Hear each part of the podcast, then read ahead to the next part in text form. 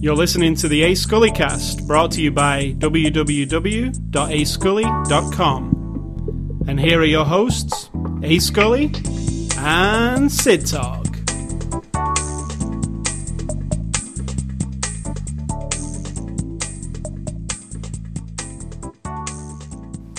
All right. Just before the after the show discussion, I was just playing a game called Cook Serve Delicious. That's the name of it, and it's a uh, indie game. Um, they're looking to get it on Steam, so you, if you want, if you're interested, go to Steam.com, look for Cook Serve Delicious, and it's in their Steam Greenlight program, which means indie games can apply to Steam to be on there. If enough people vote for their game, it will end up on Steam and Oh, oh, oh, oh, Mr. Scully, what is Steam? It's a digital delivery service for games by uh, Valve, the makers of Half Life. It's the biggest digital delivery service for games. Um, but this game, it's one of those time management games where you have to run your own restaurant. It's really, really fun. It's made by a team of two people. Um, I, It's free? no, it's not free. It's eight dollars. Um, but the thing is, you can go and buy it now from their website. Just search for Cooks. What's it called again? Cook Serve Delicious,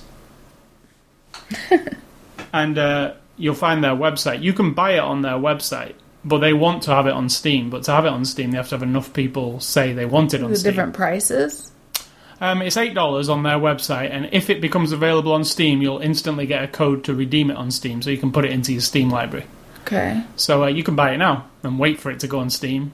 It'll always be $8, Always be eight dollars, and all, including all the updates. and it's worth it. Yeah, it's really fun if you like time management games, and it's quite a good one because it's a lot more involved than most of them. Is it as good as Plants vs. Zombies? It's a different kind of game. Um, Would I like it? Possibly. Well, it's really stressful though. Oh. But the uh, difference, it, it's running a restaurant. The difference in this one to the other ones is the other ones are really, really simple. You like press, if somebody wants a burger, you press burger and then give it them. Well, this one, somebody asks for a burger with only lettuce or, you know, and you have to, and then the, the actual recipes as you go through the game and buy more recipes are get more progressively more complicated. Like when you actually you have to actually assemble a, a lasagna, I played that game. What was that game we had? They played the shit out of. like Diner Dash or something. It's similar to that, but it's Where you had like an ice cream machine, and you got a Yeah, it's like that, but- you had to make burgers without, le- you know. but it's a lot better than that because there's an actual progression. Like um, after you've done a day at work, it's, it's like from 9 a.m. till 9 p.m. Then when the restaurant closes, you do all the behind the scenes management of the restaurant. Like you do the money, you buy your, you make your menu for the next day, Oh. and you get emails that will say like you know you're only serving snack foods and people uh, think your place is unhealthy so they're not coming. So you might have to like rearrange your menu and buy new things for your menu. Occasionally you have to do things like go and clean the toilet in the middle of service because it's blocked up or there's things they throw in the mix. Like you need to wash all the dishes now and then you've got five guys who need serving but you've also got to wash And what does this game look like? uh, you've seen it. It's like um, I only saw some big food right on the screen. Yeah, it's like a. f- It's it's really colourful and cool looking. It actually looks like a tablet game or a a phone game. It's not 3D or anything. Kind of chunky. Yeah, but it's really easy to play, and you can play the whole thing on your keyboard, or you can use a mouse.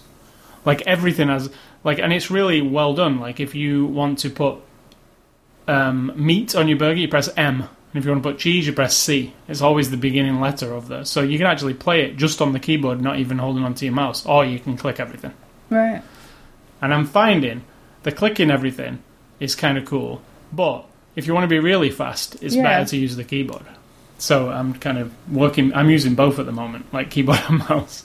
So yeah, it's um, Cook Serve Delicious, and uh, just search for it on Google. You can find it. Eight bucks. It's and that's worth eight before bucks. the after the show discussion because we didn't actually have a conversation before after the show today. Right, and uh, our thing is up for some reason. I, I don't see the top of the date.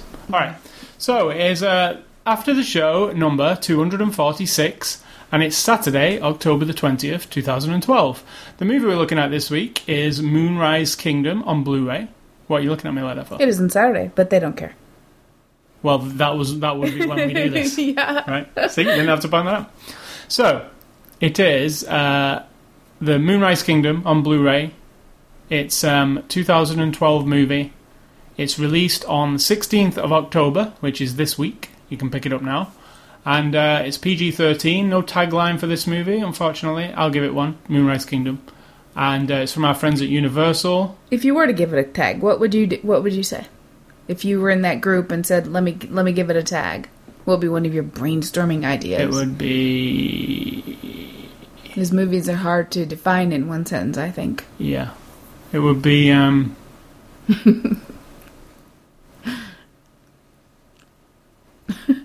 I love Wes Anderson. I'm, I'm thinking more like what would you do for love? Oh, Because it's essentially a love story. mm, get you. I get you. You get me? Yeah. Right. So, um, yeah, it's uh, you're going to give the synopsis of Moonrise Kingdom on Blu-ray.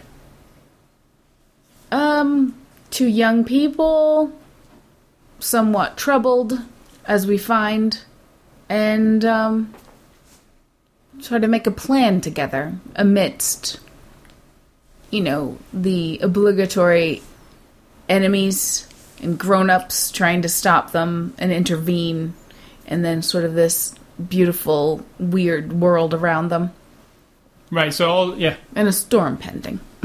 correct. So it's really there's not a lot of story there except for that But there is. young love and troubled, you know. So it takes place on this fictional island that is like cut off from everything else. There's just a select few people on there, and it follows um, a scout troop. Yeah, the scouts, aren't they? Or the or the cubs, khaki, khaki, khaki scouts. scouts, Yeah, something um, like that. And one of the scouts is, uh, tr- like you say, troubled, Mm-hmm. and he uh, takes off. And the whole movie's um, trying to find this kid who happens to be a scout, so he's pretty good at covering his tracks, so Yeah. he's not easy to find. And he's clever. Yeah, and he's a what? How old did you say? 12, 13?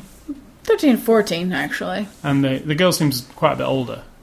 No, I think she's about the same. Girls just mature faster at that age. She's Right. like 13, 14. So he, yeah, he, he's he's in love with this girl he met previous, and they both run away together, and they cause a bit of a crisis on the island. But it that might not sound f- totally interesting, but it's Wes Anderson, Wes Anderson movie, so you kind of know what you're gonna get. And it's not an after school special kind of a thing No. where it's a, where it's no, a it's drama, a, it's a trauma. quirky, odd look at this situation, and it's uh, if you've seen Wes Anderson movies, you know what you're gonna get. Absolutely. You do get that. It's almost like a. I was thinking about it when I was watching it. It's almost like a live action Fantastic Mr. Fox. yeah, absolutely. it looks I like thought that myself. Yeah, like like I was like, wow, he's really carried this style on. I mean, yes, he's always had this style, but it's come more like to phrase. the rope comes down, he looks up the chimney, and like when he looks out the window and she's yelling up at the bullhorn. And the the awesome opening sequence to this film, where it's moving like a doll's house Mm-hmm. Yeah. along the rooms, that is in Fantastic Mr. Fox at the beginning, where it's moving around the the uh, whatever they call. so you're not going to find any innovation from Mr. Anderson in terms of like, what am I going to add to my style? Because it is what it is. Right. It's just that that brings to every story a kind of quiet, um, like beautifulness to me. Like Yeah, it's he, he frame every single shot is carefully thought about, like meticulously. There's no nothing left to chance. It's this is how this shot is going to look. Everything's going to be in this shot this certain way. everything is a framed picture. So everything is like that. So it's very unique to like other filmmakers do it, but they kind of do it um, not in every single shot. You like, can feel it's a bit much after a while if you start focusing on it. Like it's just one design after another, after another, after another. But when you start, when you, when I could jump into his movies, it's like I'm just watching a story told with art. That's Right. how I kind of look at. Fantastic Mr. Fox, obviously art, it's all stop frame animation.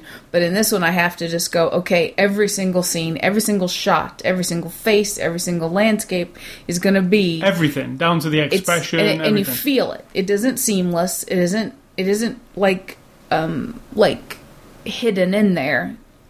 It's in your face. So it- you could get a little tired of it, maybe, but I don't. Just When I said love this art. was kind of like a live action Fantastic Mr. Fox, there was even scenes in this movie where I felt like there were humans being stop framed. absolutely a Where, little bit, where yeah. um, the Scoutmaster jumps across the thing. Yeah, well, that looks like an animation, doesn't. Absolutely. it? But it's not. It's him really doing it. But I could see Mr. Fox doing it exactly like that. and like the motorcycle thing, that seemed yeah, kind of very yeah, it really stuck. did, like cartoonish in, in parts. And, Absolutely. Um, I'd go on record here as saying, aside from Fantastic Mr. Fox, and I love Wes Anderson's, that this might be his best film. Like in terms of like, I like the story. It's a lot more pinpointed, like a, Yeah. a, a- a thing that you can get behind, rather than like he's dealt with families before. Is it mostly pastiche, as you call it, with right, the different yeah, like stories bits kind and of pieces all stuck together. This is more focused than that. And Mr. Fox was also more focused, so perhaps he's getting. I just read something really interesting. When the girl in the um, movie finds the thing about troubled kids, and she looks at it, and it's really fantastic because on her face, like she's like, she find well, let's explain. She finds a leaflet in the house, like saying, "What is it? Uh, Do I How have deal with- troubled kids? how to deal to with- deal with troubled kids?" Well, Wes Anderson found that himself in his own house Right. and he never asked anybody, and he had other siblings, but from that point onwards, he wondered whether he was that or it was somebody else, and never. Right. So it's a thing that's always stuck in his head. So he wanted to put it into something. And when she see, you know, I it- felt like that was the catalyst for this story. right, is being an outsider kid, almost like that's the perspective that kids who have, if you're looking at them from the outside in, they're the troubled kid. They cause trouble. They get in fights at school. They catch the doghouse on fire or shit like that. But from the inside out of them specifically, they could just be. They just need to do their own thing. I'm not saying cut your teenagers loose, but I'm saying from this point of view, he might have been one of them right. and was able to function and be productive, and yet he had that troubledness about And these him. two kids are artistic, you know, in their own way, both of them. And it's like an outlet for them to, you know, and they find each other and they're actually similar to each other. So it's it is that thing. I just thought of another recommendation. So I like the. I, I think this might be his best film. I really do. I, I it's, you know, it's re, it refines his style a lot. I definitely like the more specific story. yeah, I do. That we're Rather not- than just like lots Yeah. of things. Having to tell the story of like 10 or 12 different and never quirky enough family time members. to get into all of them properly. and they also seem a little this one has less of the um little bit of pretentiousness about look it's gwyneth paltrow being weird and look it's bill murray being weird and look it's you know uh, anjelica huston being this oddball character because you're you're very conscious of it in those movies almost like a woody allen movie where everybody thinks they're extra cool because they're in sort of a quirky beautifully artful made movie whereas in this one that go, went away for me. A couple of Bruce Willis moments, maybe, but other than that, I felt like it was it was less about them and more about the story. And this does uh, focus on lots of characters. Don't get me wrong; it's similar. You know, it's an ensemble thing. Lots of people. but none of their stories really. You're not Yeah. following their whole story. there's just brief. You know, you- Yeah. something's going on here, something's going on there, but it's never really Yeah, there's no fully. circumstance for them to follow. You're not invested in what choices they're going to make. You know how it is with other, like with the Tenenbaums. Like everybody has a thing where you're invested in how how their story's going to end up. I didn't feel that with anybody. It kind of is hinted at, but I only felt about the kids. Like that's I didn't care about the parents really. I mean, not care, but um, there wasn't like an arc for each of them, as they say, and that sounds really obnoxious. It's good how they, but- it's good how he shows how every adult is flawed. So of course the kids are going to be different. you know? absolutely. and it, and it's you know he, he does close in on that quite a bit with the different, you know, but without being specific, which is what I like. right. There's just- no specificness about the lawyers. There's no specificness about the cop guy or the scout man or but they've all got bad something going on. You're only just seeing a slice of them, and you don't have the backstory, and you don't have what's troubling them. You only see them from maybe what is a kid's point of view, like the that behavior. You don't know what's behind it all, but you get it. You understand. You know. It's um. There's a lot of miniature work done in the movie. I was just reading as well. A lot of the sets were miniatures, so it's that's like the Fantastic Mr. Fox Yeah. uh, thing. The house, the lighthouse, they're kind of obvious. They used a lot of miniatures, um, and obviously when uh, a storm comes, a lot Yeah. of that was miniature work. But it was really, I thought it was seamless because Absolutely. because the movie's got an odd Correct. take. They don't stand out to me like it. Or the lighthouse maybe a little bit, uh, and you know this movie also has a narrator who just turns up and starts. Yeah. I mean, not a narrator. He's a narrator, but he's actually a physical character in the movie too, who's just there It's telling like the story. he's a narrator of what I think of as like a late 40s and 50s. Um, hey kids, don't do drugs, or um, this is like a wildlife a cautionary documentary or a wildlife kind of documentary where the guy stands in front of the camera and says, "And behind me you see the Alaskan polar bear," and da da. Like David Attenborough. Exactly, and then he kind of steps off, and then you watch what's happening, and he kind of explains to you you know but there was something very specific i think he got that particular thing from something because it feels not like something i've seen before but it's woven in there in a way that's maybe a, a tool that he's learned in watching millions of movies or film school or something And this takes place in the 60s, so it's got a certain vibe to it. But then again, the vibe to it, I don't see because of his style. It doesn't seem exactly 60s to me. It seems out of time. It just seems this weird side dimension, like almost like it's. I don't actually see the 1960s when I'm watching it. It just seems like a. I don't know what it seems like. It doesn't seem like a certain time. It could be the 70s because it's on because it's an island. It's on its own. These people are not very specific. They're just like it's a cop. It's a scoutmaster. It's kids dressed in uniforms.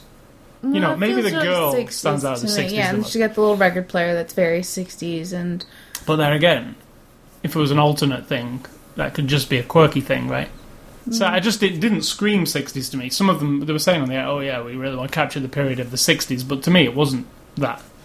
It was just capturing Wes Anderson thing, you know. Hmm.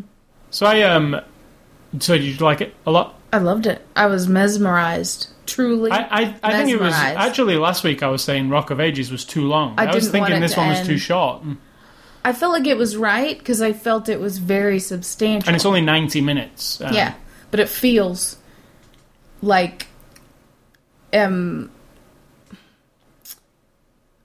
I felt it was just right because by the time the story's coming to an end, I wasn't like, no, no, it can't be over. Even though I didn't want it to end, I felt it was exactly right. A special mention should be to uh, It doesn't take a shortcuts, that's for sure. No, Alexander Desplat, who did the score for this, Mm. and actually, it's it's it's explained up front when you're watching the uh, Mm-hmm. opening sequence. It's a um, they play a record on the record player, and it's breaking down how a piece of music is, and they they play a piece of music four different ways, and it happens during the movie. The four different pieces. Does it? Of, yeah, I by didn't this guy. that. Yeah, well, it, and then it then it rounds it off at the end where it comes back to it. I didn't it- notice that. Right, it does that throughout the movie. I noticed it because I was listening. To, I was going to say the score is fantastic, and in surround sound, they do things in this movie that is insane. Like it, you don't you don't think that it's going to be a surround soundy type of movie because it's like this quiet little There's movie. fireworks and a yeah, rocket. but and- the, the music is it it goes around behind you. It, uh, when there's the storm thing happening, the Yeah. music's getting really welling up. But yeah, if you listen to the piece at the beginning where it's explaining how a piece of music can be broken down into four things, you hear the the piece of music, the theme of the movie, broken down into four different things throughout the, and then it, at the end it goes back to normal again. So, and then the credits actually do this breaking down of music as well, which oh is yeah, really cool. instruments telling you what instrument. Yeah, which instruments are in the piece.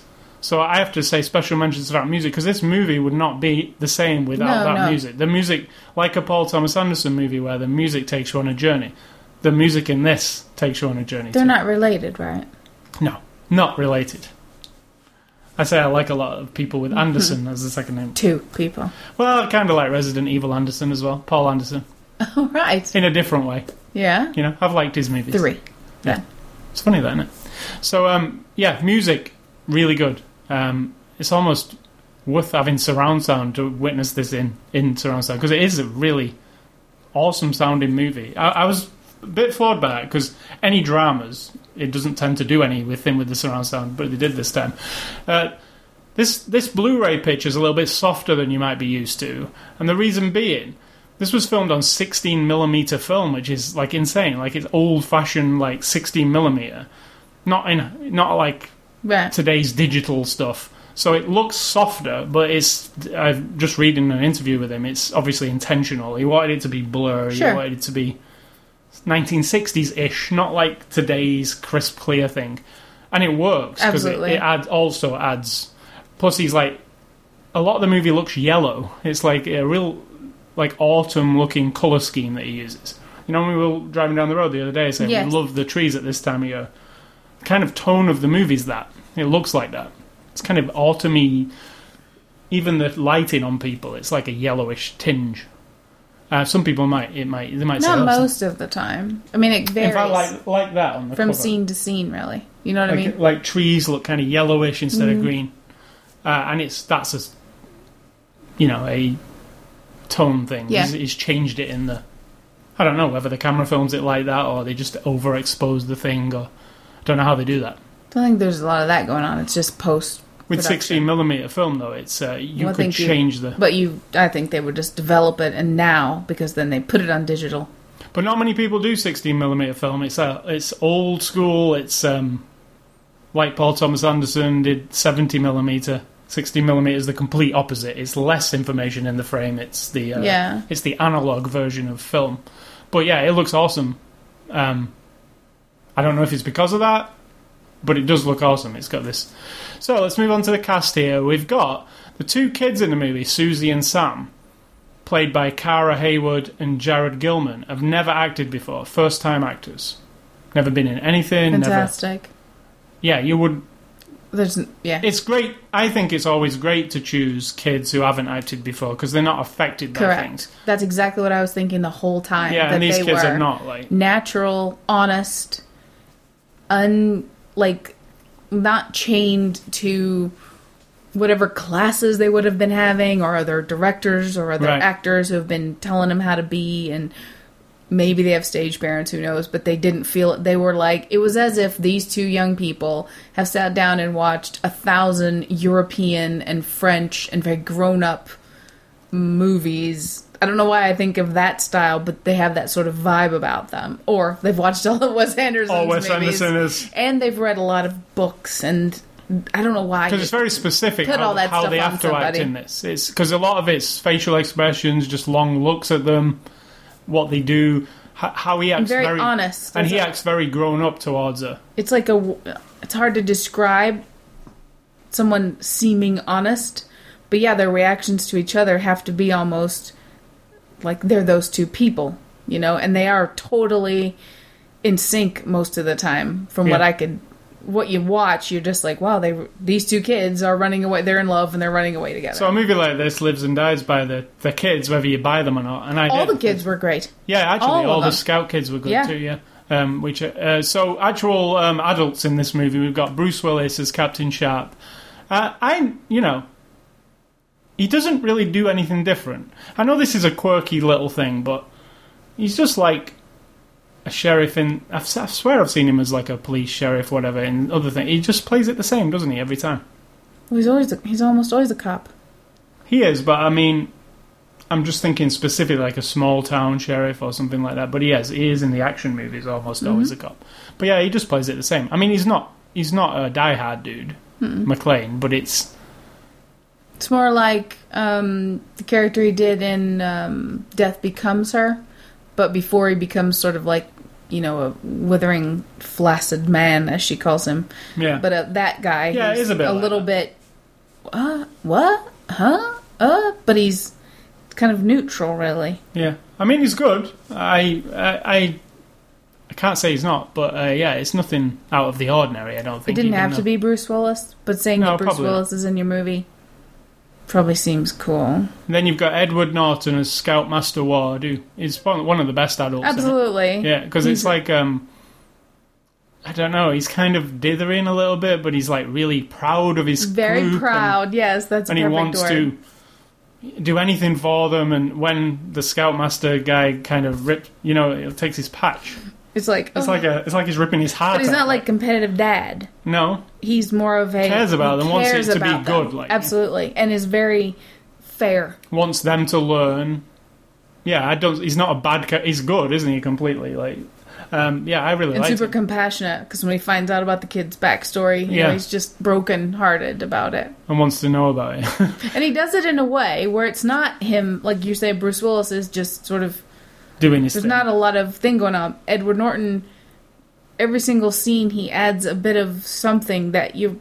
I don't know him personally, but you get the feeling that's not him. He's he's added a flourish of some kind or a a thing that is him making a character that's outside of himself. No. Whereas Bruce Willis is like, I'm going to say the lines and give it a little bit of this or that, and that's because he can do different like uh, like you know edward norton think of like american history x and think of this character it's about as far as far as you can go. primal get fear.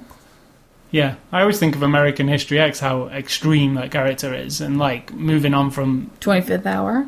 and that character's pretty extreme too you know or the hulk but uh, yeah so um, bill murray plays walt bishop bill this is sixth bill murray's sixth time working with wes anderson um, i love him I, I always will i think But let's be honest, he doesn't do anything different. no he does not but he fits perfectly in these movies i mean I, I He's got a certain sarcasm about him all the time. but it's not too much for me it's just and he's not overused in this movie No, in no. fact he's underused a little bit like I, no, I think it's perfect. yeah it's not like the bill murray show I don't want it to be. I wanted him a little less, even. I think would have been fine. But you know, like Life Aquatic, Bill, it's the Bill Yeah. Murray show almost. But this is like, you know, he, he's sparing with everybody. In fact, even though he's got like these amazing people, he's sparing with them. Um, Frances McDormand. Is, I don't think Bruce Willis is amazing. Just to clarify. No, but So what if he's- a big star? That doesn't make him amazing. he's been in some amazing movies? I'll say that. Doesn't make him amazing. Uh, Frances McDormand is Laura Bishop. She's She's amazing. good, but not in it a lot. No, but she's fine. Uh, she does. She does the same thing Edward Norton does. She adds to make you think that lady exists. Right. separate from Frances McDormand. Do you know what I mean? Like she has made certain choices about her behavior and the way she delivers lines and her like little actions when she's not speaking but she's having to react and be part of the scenery where it's like she's created a person, like specifically this lady. This actual um, script was uh, written by uh, Wes Anderson and Roman Coppola, which is the son of um, Francis Ford Coppola. And uh, you know where um, Frances McDormand's yelling into a megaphone uh, to get the kids' attentions? His mother used to do that. I thought it That- definitely was from somebody's real life. household. Yeah. So he was like, um, I was going to put that in there because it was really weird. I knew that was absolutely They lived in a someone's life. huge house, so she used to yell down the megaphone to tell them dinner's ready and stuff. So It was like a bullhorn, like an Yeah. actual like a battery operated one. Um, so Tilda Swinton pops up as social services. That's her actual character name. Yes. Really awesome. And she is the social services person who's brought in to make sure these kids are okay. She's flown into the island. Yeah, she's really awesome. It's oh, uh, awesome. I love the uh, split screen She's a telephone highlight call of between. the whole movie, I think. There's like a split screen telephone call between the sheriff and the scoutmaster and her. It's really awesome. that, Oh, she's awesome. She's just like, and the, her, Yeah. her, she again. She's not over the top. She's not like big. It's not like a big character acting kind of thing. However, she adds. Obviously, she's wiped out her accent first of all, and her behavior is so specific. You can imagine that woman, that behavior has a whole life. You can see her doing other Yeah. her job with other people and dealing with other people with these exact same little idiosyncrasies that's what I love about watching somebody who doesn't just sort of go with the flow. I mean, let's be honest. Bill Murray's going with the flow. Bruce Willis is going with the flow, doing their thing. Um, And do you think Wes Anderson has the balls to say to Bruce Willis, "Let's do yeah, it I. I actually do because I think Wes Anderson really cares about what's in on think he has the more screen. clout than say Kevin Smith. Oh yeah, I think Wes Anderson really cares what's on the screen. To be honest, I, I think if it was somebody was Maybe in the future he'll write a book and talk about what an asshole Yeah. Bruce Willis is, like I Kevin think Smith.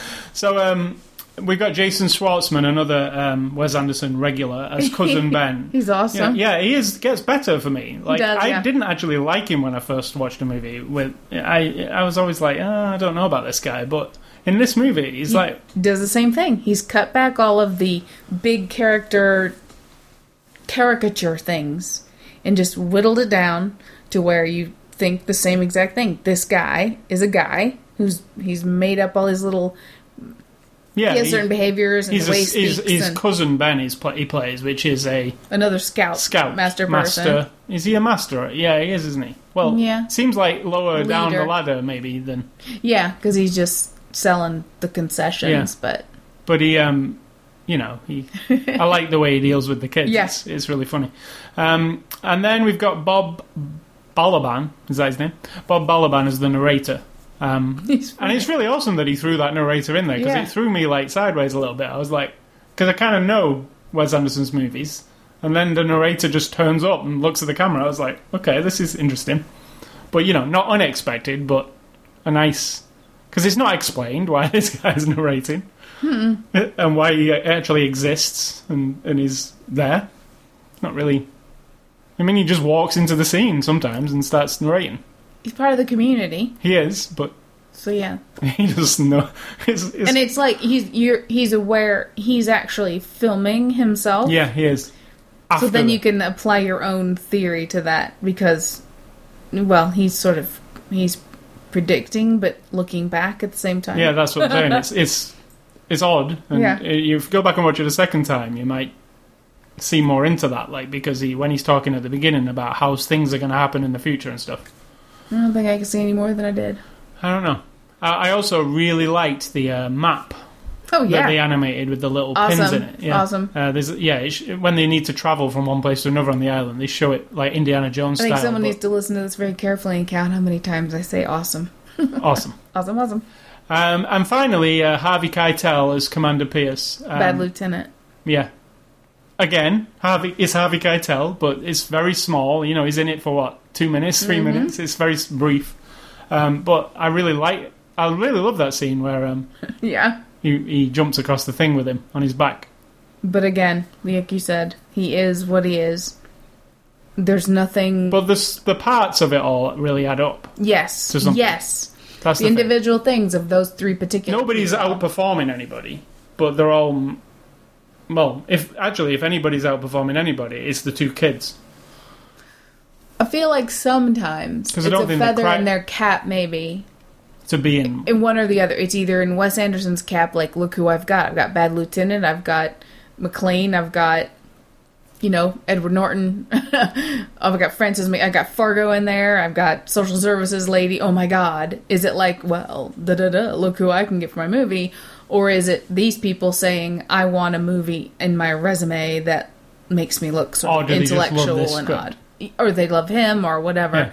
I don't like to be so skeptical, but it is Hollywood. So, you know.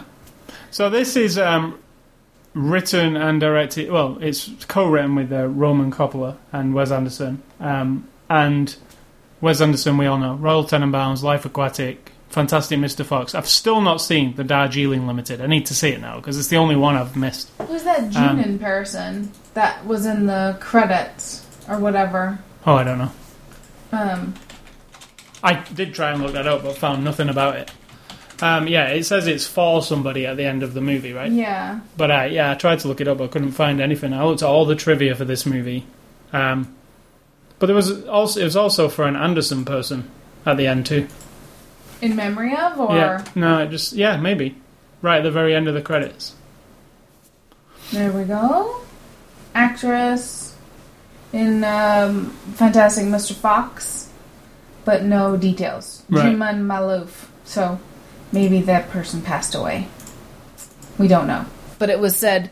And they also did some of the artwork because the boy does artwork and some watercolors and some drawings. And then it is said in the very beginning Right. dedicated to Yeah, like there was a lot. The girl read novels as well, and all the book covers were done by different people. yeah. Um, so this Blu-ray, um, I wanted those books to be real, but I knew in Wes Anderson's world Yeah. everything is fabricated.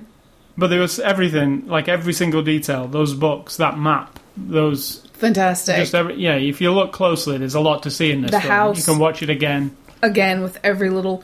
Yeah, The house was fairly sparing, spare, sparse in terms of for a Wes, excuse me, Wes Anderson world. Kind of a house. God, I got the hiccups. You better talk. So um, the Blu-ray uh, doesn't have a ton of extras, but what's probably going to happen with this, like most Wes Anderson films, Criterion are kind of in love with him. It seems they'll probably get a Criterion edition down the line, and that's where the special features will come in. Um, so this is just like Universal have put this out, and um, it's really, really sparse on extras. There's three of them. There's a look inside Moonrise Kingdom. There's Welcome to the Island of New Penzance, and there's a set tour with Bill Murray. They're all quirky in a Wes Anderson way. You can see that he probably had something to do with them, the way they're presented. If you go to the theater and you saw the tr- like a, they're almost like a trailer for the movie, but not a trailer because it doesn't. They'd be perfect for trailers. They're so much different Yeah, than regular it's trailers. like like the four like the narrator coming on and just with the map behind him and saying Bruce Willis is in this movie. And it's really interesting. And the trailer, well, these clips don't just show you clips from the movie. It shows you from behind the stuff, cameras. yeah. Yeah. like sees what's happening, and, and it's really funny because it'll be like, yeah, Bruce Willis. it would be so much better as trailers. Bruce Willis uh, laughed in this part. I'm not sure he was supposed to though. in the movie, and you're at a per, you're from a perspective where someone has Yeah. had a an, a camera behind the director Right. to see everything going on. I think that'd be fantastic. That'd be a good trend in trailers to be more honest about it. Like it's not in a world where da da da da da da. So um, those are the three things. They're all pretty cool in their own way, and I like the set tour with Bill Murray, but he's putting on his Yeah. um, Sarcastic, sarcastic thing. But it is it's kind of cool because you do see a little bit of the the set, but you don't see anything from Wes Anderson. He doesn't talk. There's no commentary. You know, this is literally the movie, and those three little things that last ten minutes. All of them together is ten minutes long, which is not really. So yeah, I bet Criterion do put out an edition later down the line because they have with most of other Wes Anderson films, and I'm sure that'll be loaded with stuff. But unfortunately, this is not, and it really screams out for it, doesn't it? I Like like something where you can get a bunch of the artwork, see the artists Yeah, doing the stuff. work, see the artists making the books. Criterion would do that documentary type of thing where it shows him having meetings with the artists and stuff. That's what I like. and I'm there was obviously in. on the set footage because this shows that there was on set footage these and who wrote the passages from the books that she read out loud. Was Right. Anderson? Who knows? That's what I'd like. oh Coppola guy. Um, so yeah, it's pretty light on extras, but the movie itself is worth it. So it's easy to recommend if you like Wes Anderson. If you don't like Wes Anderson, you've not seen any of his films, it's a good place to start. I think. I think I don't have that switch in my brain that when you say, "Oh, it's so it's Coppola's son," I don't give a shit. Like it doesn't make him good until he proves himself. This He was is a good actually in The example. Godfather too. Whatever. Ugh, great. Another Coppola that, yeah. but um, it doesn't mean I think most anything of to them me. in that Like you movie. don't you don't genetically get whatever from your parents like that. So this, Well, I think Sofia did. if I don't need, who knows? Nah, she just has developed it and became an artist herself, right?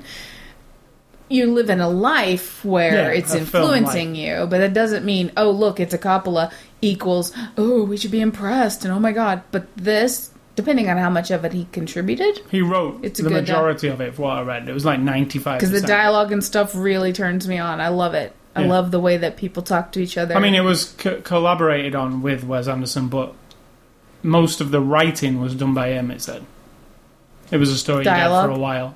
Yeah, it was a story he'd had for a while, and he'd shown it right now, see loved it. that that does something for me. So, um, yeah. In conclusion, it's an awesome movie. I highly recommend the movie. Um, They all love Murray. yeah, they do. Lost in what, what I thought actually is, um, you know, it's a PG thirteen. This movie, but like it can be seen on many levels. It's really innocent, like kind of movie, mm-hmm. even though it does have a bit of a sexual uh, tone. at That a lot of people point. would go. "Uh-huh." Yeah, but I think like a younger person would not really pick up on it as much as an adult does. I mean, not pick up on.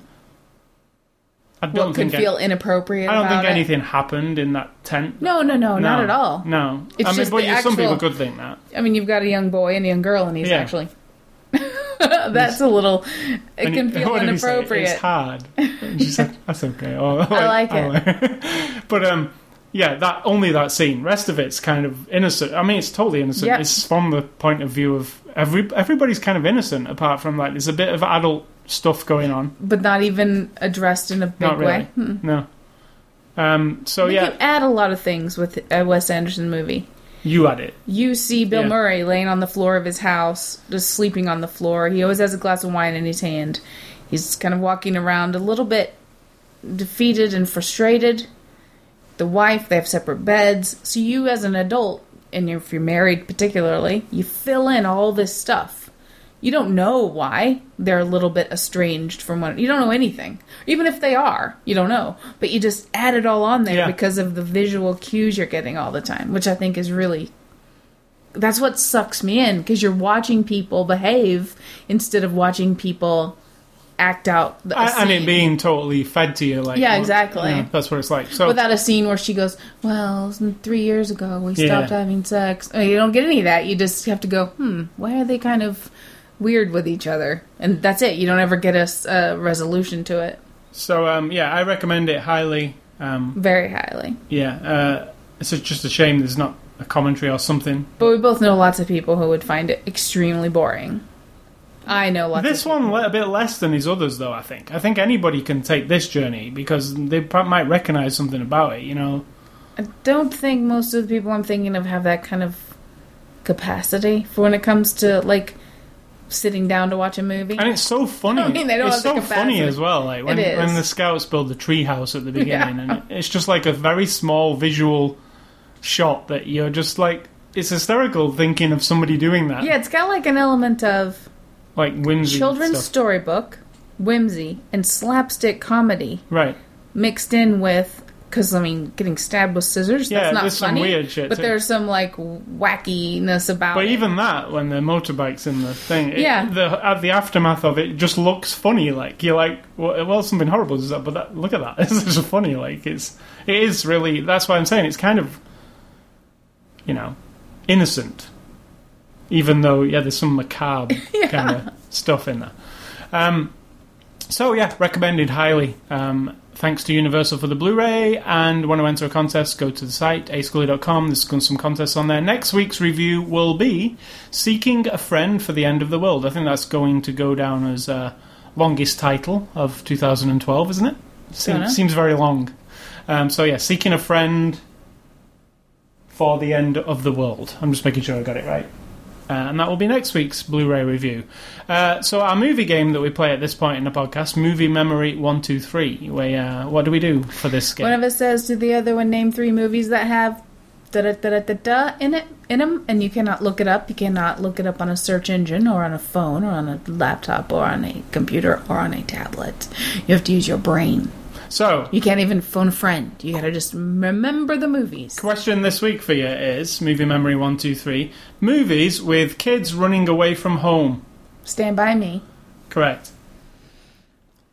That's the only one. And it doesn't have to be fully running away Uh, from Wizard home. of Oz. yeah. And you mean like taking an adventure? Yeah. like getting out and about? Get- yeah. yeah. Uh, oh mean- crap! Let me think for a minute on this one because I'm sure I can think of it of some. It's going to be really obvious, isn't it? Yeah. There are some though, obvious. Mm. Trying to visualize. I can see kids sneaking, running. It's Okay. hard actually. It is. You could you could say E.T. for one because they do get out of there with him. but he's not running adventure. away from home. No, but they're He's trying coming. to get It's away. like a couple of miles away. You could say, um, well, you definitely could say where the wild things are, because he escapes to another land because he's unhappy. True. Very true. Um, you could, yeah, you could say, Bridge to Terabithia, but he goes home every day. yeah, you could say Narnia as well, I guess. But no, they they do escape. They escape the horrible oppressive war. but not on purpose. no, They don't mean to. I know those those are a bit. Um, I know what you're saying. yeah. Advent, kids' adventures away the from home. Goonies is obviously a kids. Yeah, but um, they know they're going. Yeah, I, I get what you're saying. Yeah, I'm just talking about like yeah, and then I was trying to think of actual running away from home movies, runaways, um, and there are not a ton that They I probably are, yeah but it's hard to pop into your brain. yeah. Those are good ones. All good.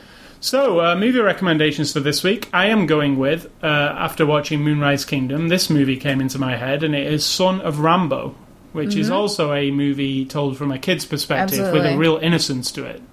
Um, almost, I, I felt it during this movie. I- It's, it, I know it's a different style, Son of Rambow, but that definite vibe of kids and what they feel to each other. Yep.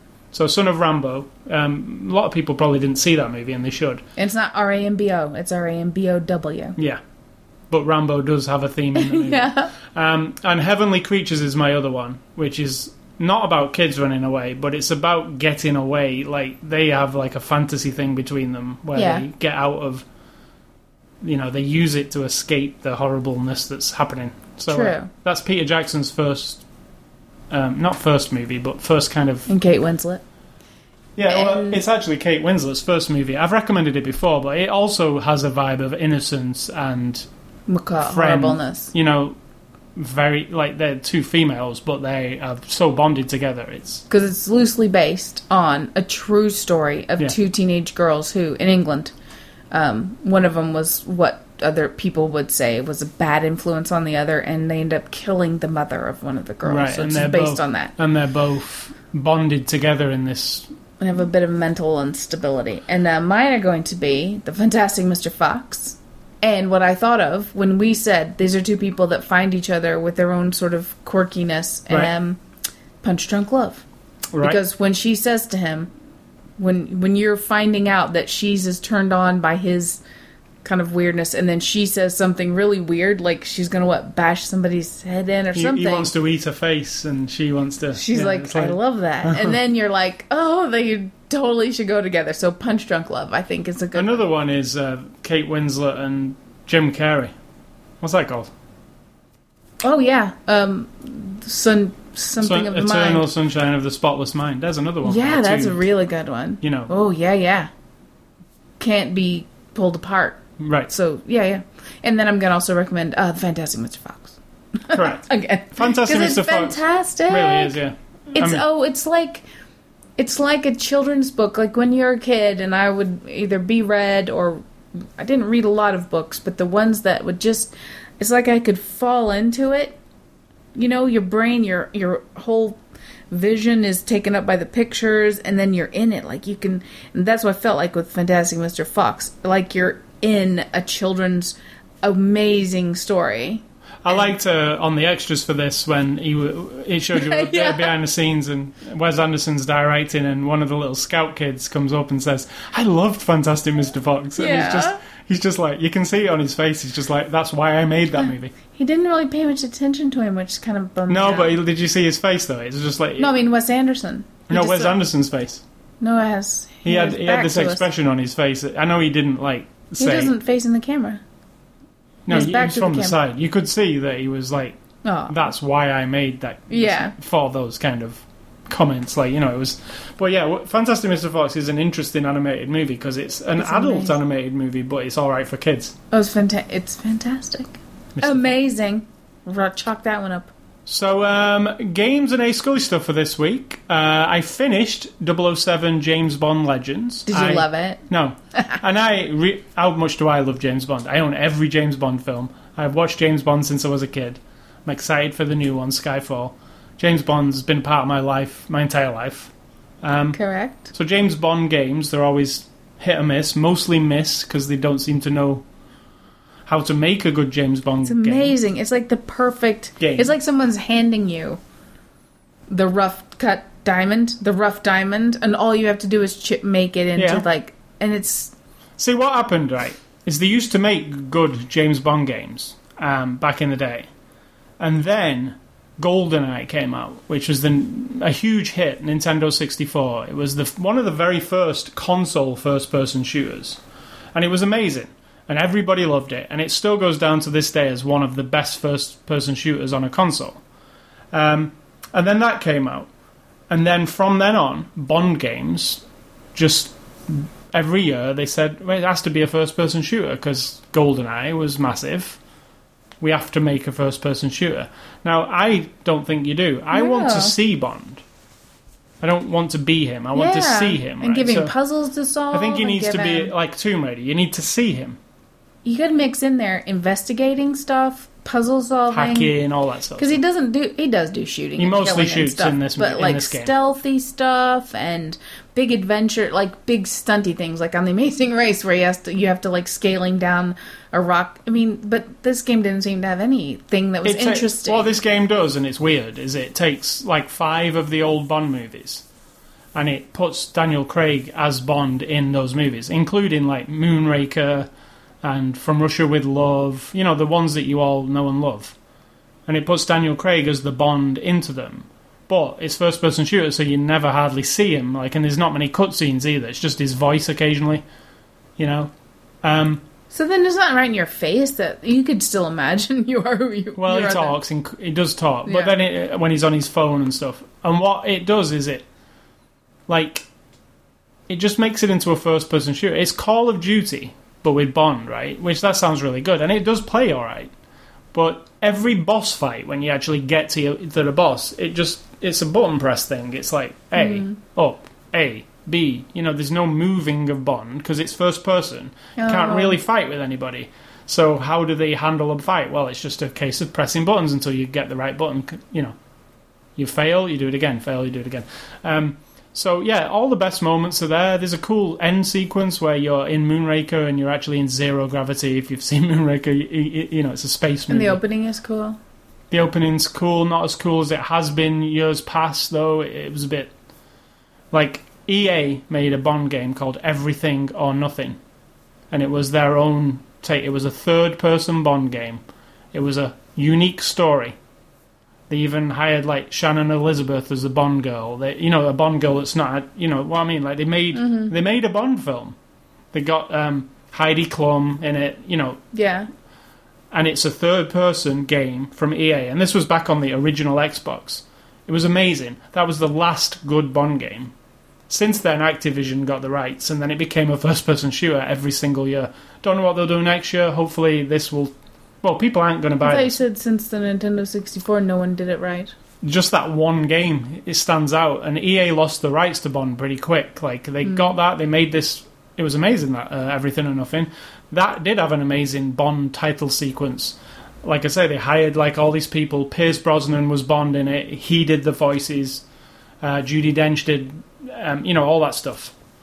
Uh, now, Would you even be interested if they said we're going to do a series and every single movie we're going to make into a game and you play out the movie, maybe with some added scenes, but it's actually the story of that movie? It's actually Goldfinger or Goldeneye, whatever. right, they, like these were, but, but the full thing. yeah, instead the whole game is actually the story of that movie. With that you, Bond. You know the movie, but you play it out yourself and make it look more like you're really in it. Like it looks great. It's Yeah, make it better and use that. Bond. If it's a Connery, use the likeness of Sean Connery. Yeah, and give it all all kinds of gameplay. Like what he does, he has to do certain like when he has to like fix his own heart in the car, like make that a almost like a what's the game what's the name of the game where you're doing surgery on Yeah. people and shit. See, there's you a tiny bit of driving in this game as well, but it's like the Oh yeah, worst. you it's, could have racing and yeah, it's the worst driving ever. Do you remember on? Um, You can have everything in Bond. You can have skydiving, water yeah, they, underwater shit. they did that in Everything or Nothing. They did all that, Yeah. and it was really cool. Diving out of planes, fighting while you're skydiving, all that sort of stuff. They are missing out on a huge chunk of money. On this, you basically have a rifle and you shoot people the entire time, right? If they made a game, these games easy enough, I would even play them.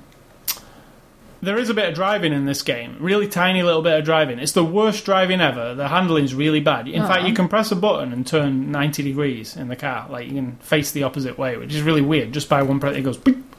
Like, it's not explained as a That's how I drive normally in game. Um, and it...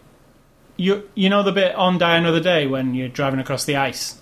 Mm-hmm. From the ice hotel? It's that. So there's explosions happening, and you um, just have to dodge the explosions. That's the entire thing. There's an explosion on the left, stay to the right. There's an explosion on the right, stay to the left. You do that for about three minutes. It's really boring. It's like, why isn't the other cars? Why am I not using my rockets on my car? Why am I not ejecting people out of the car? Why am I not doing bomb things? Why am I dodging an explosion? Diana of the? Day was on TV the other day, and that just reinforced that I don't like Halle Berry at all. I've oh, tried. Oh, this is interesting. I've tried desperately, and I can't. I just I look at her and I just think, I think yes, you did a good job in a couple of movies, obviously, but you're I don't know. I just go ugh. So in Die Another Day in 007 James Bond Legends, Jinx, played by Halle Berry, is a white woman. But is that hair. I was thinking was that story in a book and was she? No, it was not. It was an actual. Just wrote for a movie. Right. She's a blonde-haired white woman. I think that's because they just couldn't get the rights to show uh, No. any like. I bet it is. Yeah, yeah, that is what it is, and it's terrible. It's terrible because it's the official James Bond game. Why can't the official James Bond game get the likenesses of the James Bond? Well, because I think because those people are probably really difficult to deal Because the with. movie, the the game is endorsed by the broccoli people, and you know it's actually part of the James Bond thing. But if Halle Berry says, "Well, you're not using my likeness unless you give me twenty million dollars," But dollars," then it really it really ruins the because if you are if your game selling point is you're going to be playing all these awesome Bond movies that you remember. So you're and love. saying leave her out. Don't even change. don't do that. Don't do that movie. Do one of the others where you can get the person. You know, because the it's if the if your selling point is you're going to be playing Moonraker. Well, I want everybody who's in Moonraker in Moonraker the game. I want the guy who played Jaws to be Jaws, and he is, by the way. They did find they did have You him. could also get Denise Richards to be Christmas Dr. Jones. Yeah. Um, there's people who can do it, right? Obviously, some are dead. you got M. She's the real M. Yeah, they did use Judi Dench. It's just we've talked too much about it. James Bond Legends. I don't think it'll sell. It'll be in the bargain bin for ten bucks, a couple of months. It's just not very good. Um, Doom 3 BFG edition came out this week. I've not played it yet, but it is a remake of Doom 3, so I know what to expect.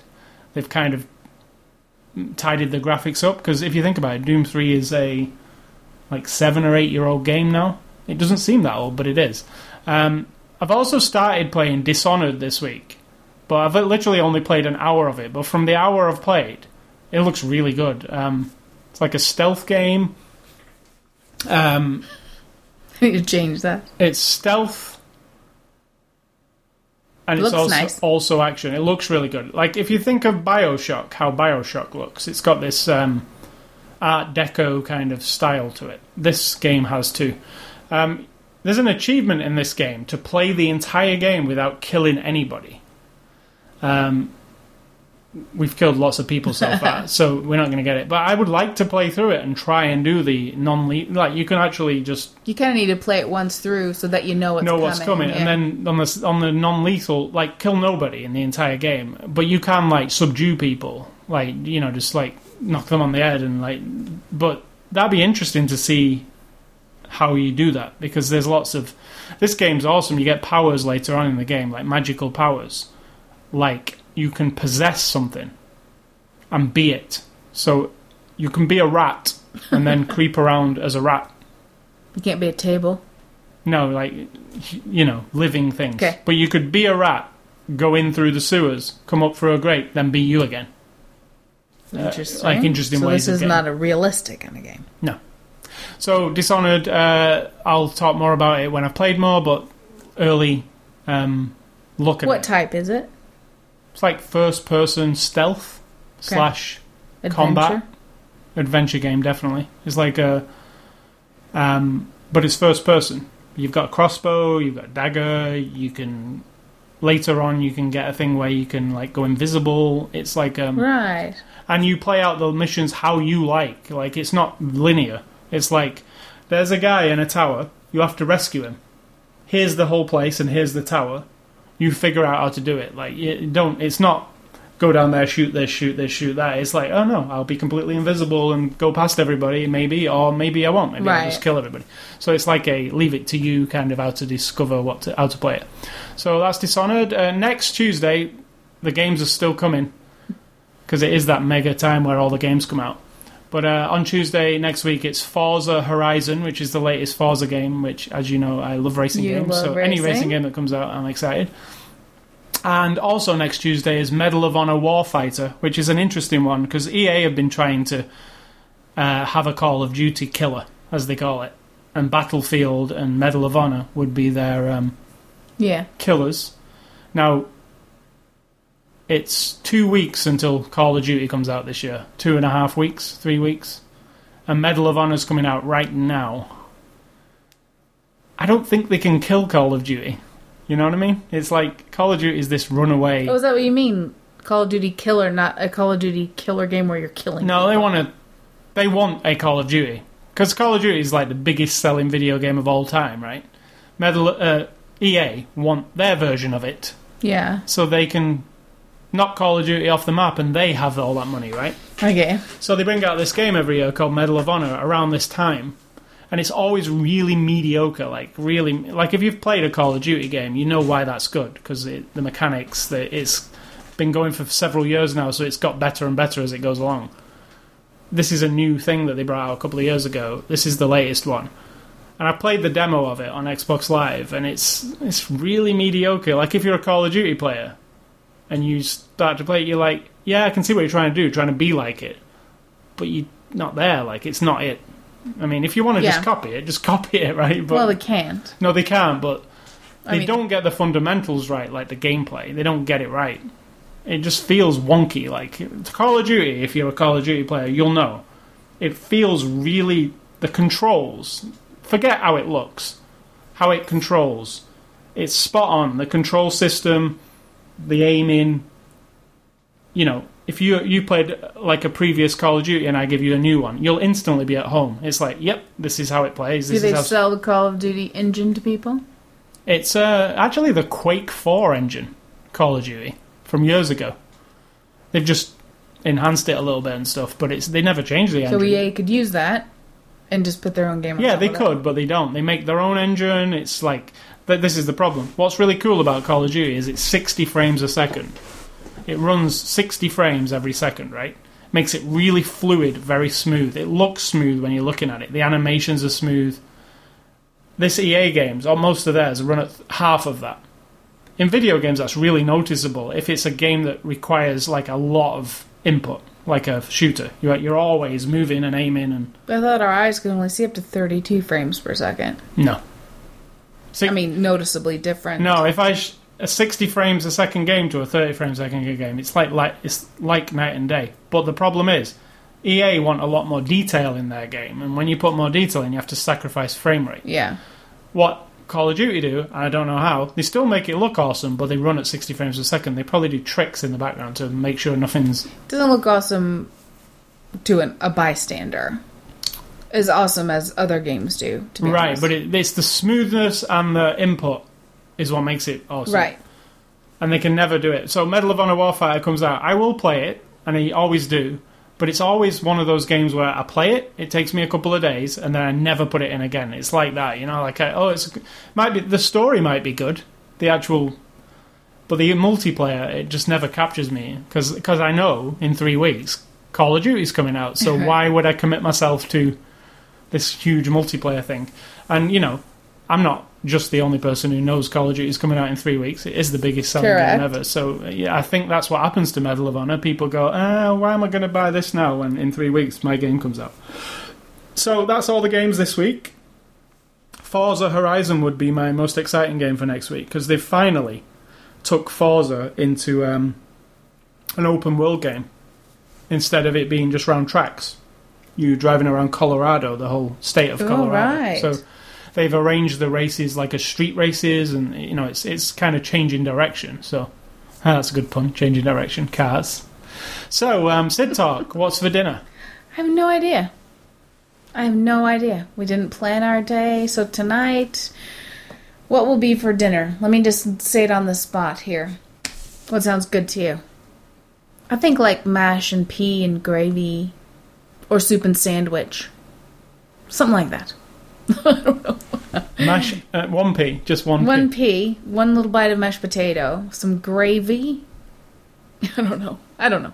Or pizza. We don't will eat. We will eat something. It's the first time I've not been prepared. Yeah, well, it, it's actually behind the scenes thing. It's actually Friday. we normally do this on a Saturday. Um, Friday's a lot different to Saturday. Mm-hmm. Well, it's not a lot different. My ne- our nephew is here. Yeah, but I it. mean, we do we timing's different and stuff like it. Yeah. And uh, my advice is really simple. I don't even know if it's advice. It's just that you are not alone. And that means a lot of things. That means if you have a problem, you're not the only one. So, A, don't feel super depressed and alone.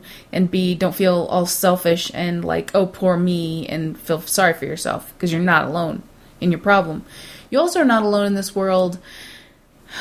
And your behavior in the world amongst other people, you need to learn to regulate it in some way. We have a good example. Yesterday, we Oh, were yeah. at the horrible store of Walmart.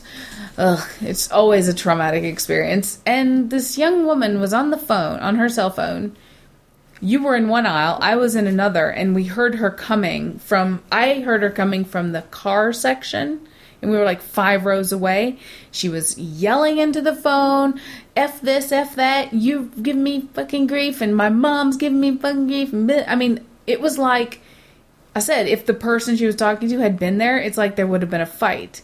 And she was just walking and shopping and doing this yelling as if She was actually in the same row as me um, at one point, doing the same yelling. I was stood about three feet yeah, away. I know. Like, and that's it. You are not alone in this world. Be aware of of yourself and like get out of yourself and realize there are times when you have to express yourself and be, you know, to make a point.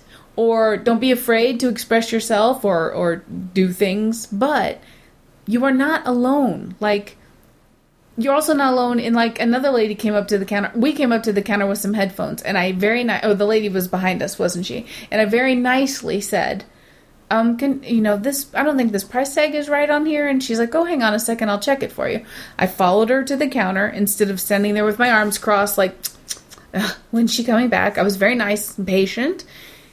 When I got up to the counter, there was another woman there, sort of very rough around the edges woman, really loudly barking at this very nice lady who was answering the phone, looking at my price, and this woman's like, "Well, somebody screwed up my phone," and well, I'm just saying. And the lady's like, "Um, I I can get somebody for you." She was trying to be real nice, and the lady was really loud once again, and there was no like leading up to this.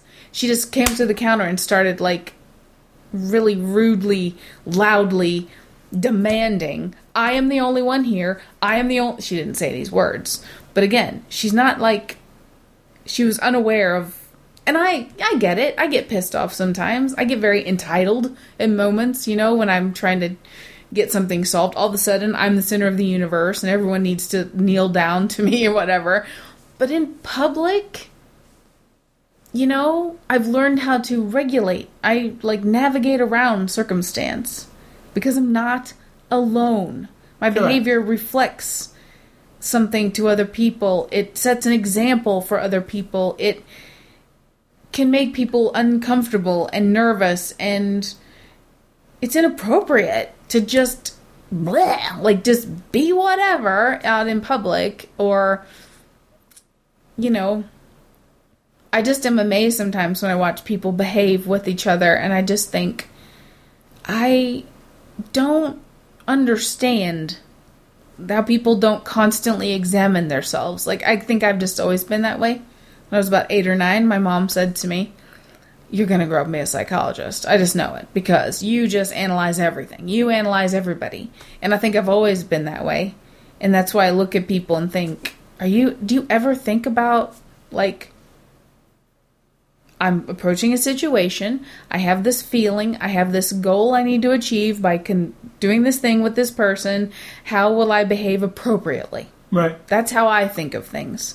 I don't feel like other people No, they don't. um, think it through. Really, there are moments when you just go off off your head and you can't. Re- your emotions take over, and it requires hot-headed, loud deal with the situation. I have no problem with that when it's appropriate or when it's really needed, but you know.